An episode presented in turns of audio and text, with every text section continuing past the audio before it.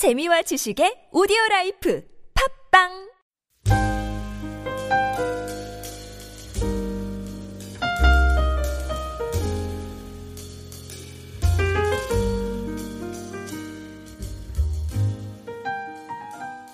잠언의 말씀을 한 구절 한 구절 우리가 다 빼놓을 수 없습니다. 우리 인생에서 너무너무 중요한 말씀이기도 합니다. 하지만은 이 그 말씀이 얼마만큼 내 마음판에 새기느냐가 더 중요하고 더 중요한 것은 그 말씀을 내 상황 속에서 얼마만큼 적용시키며 나아가느냐가 더욱더 중요한 것 같습니다. 오늘 말씀 한 절 한 절 보면서 모든 말씀을 다 다룰 수는 없지만은 우리가 지혜로운 삶을 위해서 우리 삶에서 필요한 어떤 팁이 어떤 것인지 우리에게 주시는 오늘 말씀이 어떤 것인지를 몇 절의 말씀을 통해서 은혜 받고자 합니다.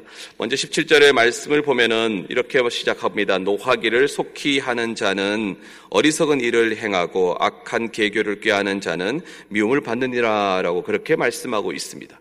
화를 내지 말라고 성경은 말씀하지 않습니다. 오늘 말씀을 보면은 잘못된 것을 보고 분을 내는 것은 오히려 당연한 이야기입니다. 그런데 속 속히라는 단어에 우리가 주목할 필요가 있습니다. 화를 내는데 노하기를 속히 하는 자는 어리석다라고 그렇게 말을 하고 있습니다. 화를 내게 되면 대부분 우리 이성이 이렇게 마비가 됩니다. 어떤 감정적인 부분들이 올라와서 내가 하지 말아야 될 것들 혹은 잘못된 이야기들이 내 입에서 나오는 경우들이 있습니다. 심중하게 판단해서 이야기할 것이 아니라 내 감정에 이끌려서 이야기를 하다 보니까 상대편의 마음을 다치게 하고 혹은 하지 말아야 될 이야기들이 내 입에서 나타나는 경우들이 많이 있습니다. 오늘 말씀 보면 17절에도 그렇게 하고 29절을 통해서도 노하기를 더디 하라라고 하는 그렇게 말씀을 하고 있습니다. 그렇기 때문에 우리가 화를 내는 상황이 발생한다면은 사실은 그 상황을 이렇게 컨트롤할 수 있는 훈련을 우리 삶 속에서 이렇게 해야 될 것 같습니다. 그래서 어떤 부분들이 이제 전문가들이 하는 이야기는 어떤 내 마음속에 분노가 일어나게 되고 화가 나는 상황이 생기게 됐었을 때는 마음속 우리가 많이 흔히 하는 것처럼 숫자를 세라는 것이죠. 1부터 10까지 마음속으로 이렇게 세게 되면은 그 화가 가라앉는다는 겁니다. 우리 아이들이 갑자기 뭔가 사고를 쳤을 때 이놈의 자식하고 손을 올라가다가도 그 마음속에 하나, 둘, 셋 해서 열 가지만 딱 세게 되는 순간 그 분노의 마음은 조금 사라지게 되고 조금 가라앉는다라고 하는 것이죠. 그래서 이런 훈련이 사실은 우리에게 많이 필요한 부분들입니다. 나도 모르게 확확 나오는 말들 때문에 그러하다는 것이죠. 그리고 또 한 가지는 그 상황을 조금 피해라는 것입니다. 화가 나는 그 분노의 상황을 잠깐만 비껴나서 혹은 그 자리에 있지 않고 밖에 나와서 마음을 조금 가라앉히고 들어오게 되는 것도 하나의 좋은 방법이라고 합니다. 그래도 불구하고 마음속에 계속해서 이 앙금이란 게 남는 것이 있습니다. 그랬을 때는 운동을 하면서 그것을 풀어내는 것도 좋은 방법이라고 그렇게 조언을 하게 됩니다. 이 화가 얼마만큼 이렇게 무섭냐는 것에 대한 부분들은 성경의 곳곳에서 이야기를 합니다. 그러면서 자문에서는 계속해서 이야기하는 것은 노하기를 더디하라라고 그렇게 말을 합니다.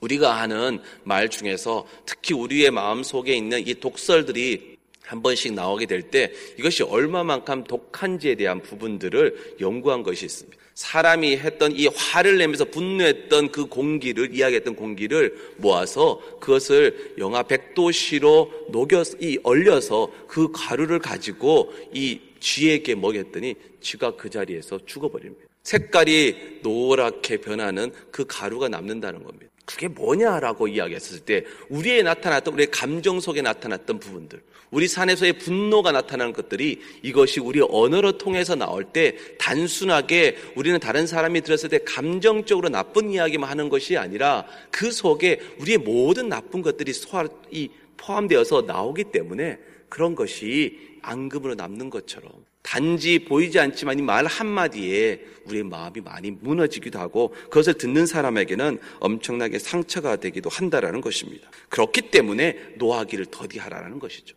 우리의 대부분의 실수는 화가 나서 나타나는 겁니다. 한 번씩 나타나던 실언 때문에 나타나게 됩니다. 싸움을 할 때 어떻습니까? 그 원리는 원래 부부싸움을 하다가도 보면은 거기에 있었을 때 처음에 시작에 대한 부분들은 사라지고 당신 이런 말 하지 않았냐고 이것 때문에 하지 않았냐고 말 나중에는 감정만 남아서 부딪히는 경우들이 있습니다. 그렇기 때문에 한 번쯤은 step back, 한 번쯤 물러나다는 것이죠. 그래서 오늘 17절 말씀에서 그렇게 시작합니다. 노하기를 속히 하는 자는 어리석은 일을 향하는 것과 같다라고 그렇게 말씀을 하고 있습니다.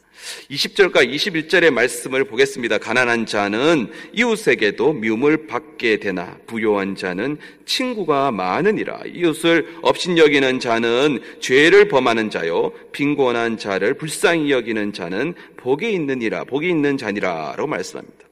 자, 20절의 말씀을 보면은 여러분 중에서는 이렇게 이야기하고 싶습니다. 내 마음속에 이 말씀을 보는 순간 외면하고 싶은 생각들이 들게 됩니다. 가난한 자는 이웃에게도 미움을 받게 되나 부요한 자는 친구가 많으니라 라고 말합니다.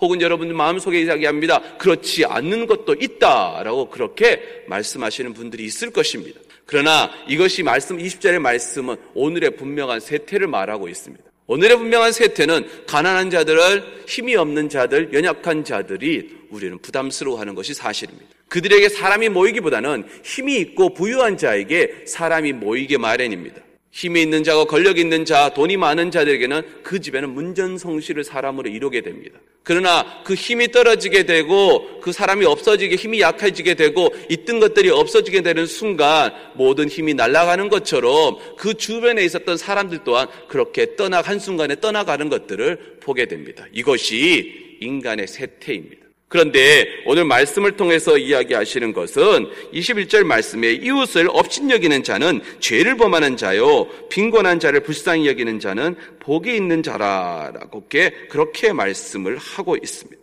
지혜 있는 사람은 달라야 한다라고 하는 것입니다. 세상의 방법대로 똑같이 그렇게 살아가는 것이 아니라 지혜 있는 사람은 하나님의 사람은 하나님의 방법대로 그렇게 살아가는 것이 맞다라고 오늘 성경 말씀을 통해서 이야기합니다. 세상은 힘 있는 자를 따라가고 힘 없는 사람들을 부담스럽게 하고 무엇인가 내가 줘야 될 것 같기 때문에 내가 손해 보는 것에 대해서 부담스러워서 그들을 멀리하는 것이지만 그러나 지혜 있는 사람은 그 반대 하나님께서 어디에 관심을 갖고 있는지를 깨닫게 되고 하나님께서 어느 쪽에 포커스를 맞춰지는 것이 알게 된다면 그 일을 하게 된다라고 오늘 권면하고 있습니다. 하나님의 관심은 항상 낮은 자들이었습니다. 고아와 과부들에 대해서 더 많은 관심을 갖고 있었습니다. 성경의 곳곳 구약과 신약의 곳곳에서 고아와 과부를 신원한다라고 하나님께서는 말씀하십니다. 그들의 고통 소리와 그들의 신음 소리를 계속해서 듣는다고 말씀을 하고 계십니다. 그리고 성경에서는 예수님께서도 동일하게 그 말씀을 우리에게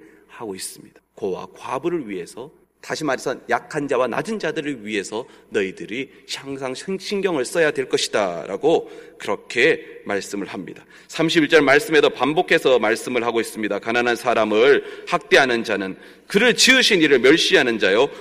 궁핍한 사람을 불쌍히 여기는 자는 주를 경, 공경하는 자니라. 라고 말합니다.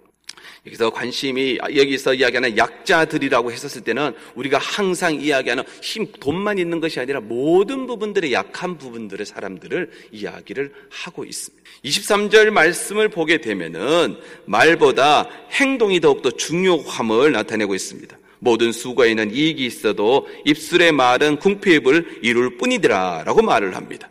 우리가 이야기하는 것에 말은 앞서는 사람들이 많이 있지만 그러나 말만 돼서 되는 것이 아니라 무엇보다도 중요한 것은 수고가 있다라고 하는 것이죠. 우리의 행함이 있어야 된다라고 이야기를 합니다. 늘 항상 이야기했었을 때에 크리스찬들을 비꼬는 이야기가 무엇입니까? 죽고 나면 입만 동동 뜬다라는 이야기를 하게 됩니다.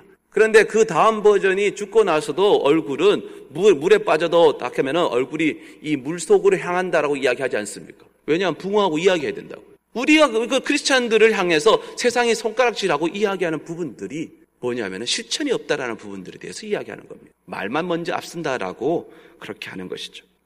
우리 상황 속에서는 어떻습니까? 우리 교회에서도 어떤 일을 할 때든지 우리의 공동체 안에서 어떤 일을 진행할 때 좋은 일을 합니다. 그렇습니다. 이렇게 합시다라고 이야기를 하게 됩니다. 누구나 다 없이 합시다, 합시다 하지만은 정작 그 자리에 나와서 있는 사람은 아주 적습니다. 그 현장에 투여들어서 내가 그것을 감당하려고 했었을 때는 그 자리에 있는 사람들은 작은 것이 사실입니다. 그런 오늘 말씀은 이렇게 말씀을 하고 있습니다. 모든 수고에는 이익이 있어도 입술의 말은 궁핍을 이룰 뿐이더라라고 말을 합니다.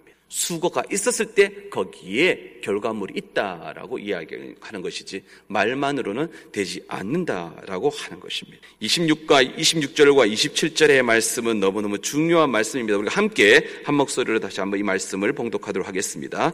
여호와를 경외하는 자에게는 견고한 의뢰가 있으니 그 자녀들에게는 피난처가 있으리라. 여호와를 경외하는 것은 생명의 셈이니 사망의 그늘에서 벗어나게 하느니라. 아멘. 이런 복이 우리에게 있기를 축복합니다. 먼저 26절 말씀을 보면은 여호와를 경외하는 자가 받는 복은 견고한 의뢰가 있다라고 그렇게 말씀하고 있습니다. 여기서 의뢰라고 하는 말은 미브타흐라는 단어를 쓰는데 이 단어는 신뢰하다 혹은 의지하다라는 그런 뜻을 내포하고 있습니다. 그래서 여호와를 경외하는 자에게 경관 의뢰가 있으리니 하라는 말씀은 하나님을 경외하는 자에게는 하나님이 믿을 만한 분이 되신다라는 뜻으로 해석됩니다. 하나님이 내게 믿을 만한 분으로 되신다라는 것입니다. 이것은 어떤 말입니까? 내 삶 속에서 하나님께서 개입하시고 내 삶 중에서 하나님의 은혜를 경험함을 통해서 아, 하나님은 정말 나의 하나님이구나라는 것들을 우리에게 깨닫게 하신다는 것이죠. 그를 통해서 내 입에서 터져 나오는 이야기가 고백이 그렇습니다. 하나님은 나의 하나님이십니다. 라는 고백이 나오게 우리 인생을 인도하신다는 것입니다. 그뿐만이 아니라 하나님을 경외하는 자의 자녀들에게도 하나님께서는 피난처가 되어 주신다라고 말씀하십니다. 이것은 후손에게도 복을 주신다라는 말씀입니다.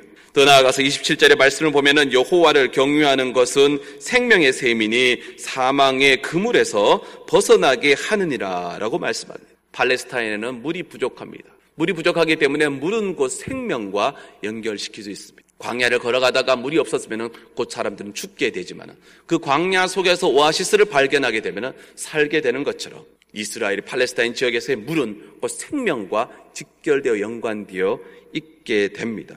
이것은 선택의 문제가 아니라 사실은 그렇게 하지 않으면 죽는다는 말씀과도 같습니다. 여호와를 경외하는 것이 생명의 세민이라고 말합니다. 여호와를 경외하는 것은 이것은 당연히 해야 되고 마땅히 해야 되고 우리의 생명과 직결되는 부분들이기 때문에 이 솔로몬은 말씀을 통해서 자문의 말씀을 통해서 너희들은 반드시 이것은 지켜야 된다라고 그렇게 명령하고 있다는 겁니다. 그뿐만이 아니라 하나님을 경외하는 자에게는 사망의 그물에서 벗어나게 한다라고 말씀하십니다. 하나님은 우리를 죽이시는 분이 아니십니다. 하나님은 우리를 살리시고 잘되게 하시는 분이십니다. 따라서 여호와를 경외하는 것은 하나님의 말씀대로 살아감을 위한 것이고 그 말씀대로 살아가는 자는 사망의 그물에서 벗어나게 된다는 말씀입니다. 이 말씀을 뒤집어 생각해 보면은 여호와를 하나님을 경외하지 않으면은 사망이 그 사망의 그물이 걸린다라는 말씀이 되기도 합니다. 자원 3장 6절 말씀에 너는 범사의 거를 인정하라. 그리하면 내 길을 지도하시리라라고 말씀을 하셨습니다. 하나님의 뜻대로 살면은 우리의 길을 지도하신다라고 말씀하십니다. 이 지도하신다는 우리말로는 지도하신다로 나와 있지만 히브리어 말로는 야슈아르라는 말을 쓰고 있는데 이 말이 의미가 참 깊습니다. 똑바르게 하고 부드럽게 하고 혹은 곱게 하게 하신다. 그래서 우리 말로는 모든 것들을 통틀어서 지도하신다라는 말로 그렇게 표현을 하고 있습니다. 양이 바른 길로 가게 될 때에 목자가 뒤에서 잘못 가면은 툭툭 쳐서 안으로 들어오게 합니다. 잘못 가서 언덕으로 떨어가려고 했었을 때는 그것을 목을 걸어서 앞으로 들어오게 합니다. 목자는 양을 올바른 곳에 가서 그 자리에 먹여 놓아놓고 풀을 뜯게 하고 물을 먹게 합니다. 그처럼 하나님께서도 우리를 그렇게 여호와를 경외하는 자는 그렇게 인도하신다라고 우리의 인생을 지도하신다라고 말씀하십니다. 오늘도 우리는 넓은 들판을 거니는 어린 양과 같이 세상으로 나아갑니다. 모두 푸르게 보이는 것 같고 좋아 보이는데 때로는 그 풀 아래는 독사도 있기도 하고 그 바위 뒤에는 맹수가 기다리고 있기도 합니다. 그래서 모르게 되고 잘못 가게 되면 당할 수도 있기 때문에 그래서 주님의 인도하심을 따라 살아가야 되는 오늘 우리의 하루하루의 날들이기도 합니다. 주님의 인도하심을 따라 살롬의 은총을 누리는 저와 여러분의 삶이 되기를 주님의 이름으로 축원합니다. 기도하시겠습니다. 하나님 아버지 감사합니다.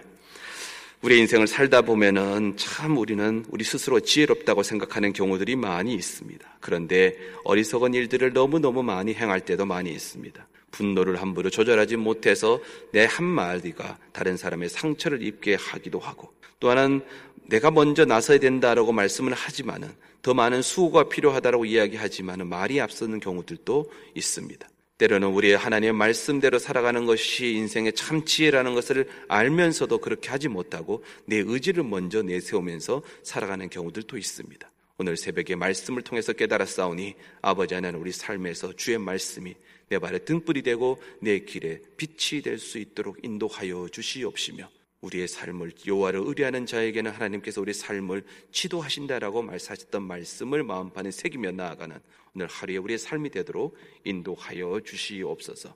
예수님의 이름으로 기도합니다. 아멘. 이 시간에 함께 우리 중보의 기도로 나아가기를 원합니다.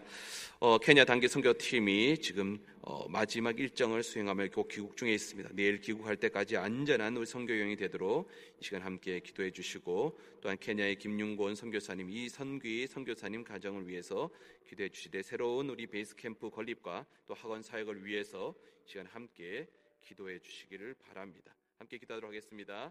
하나님 아버지 감사합니다. 우리 연합교회가 더 선교하는 교회로 세워주시고 인도하여 주시고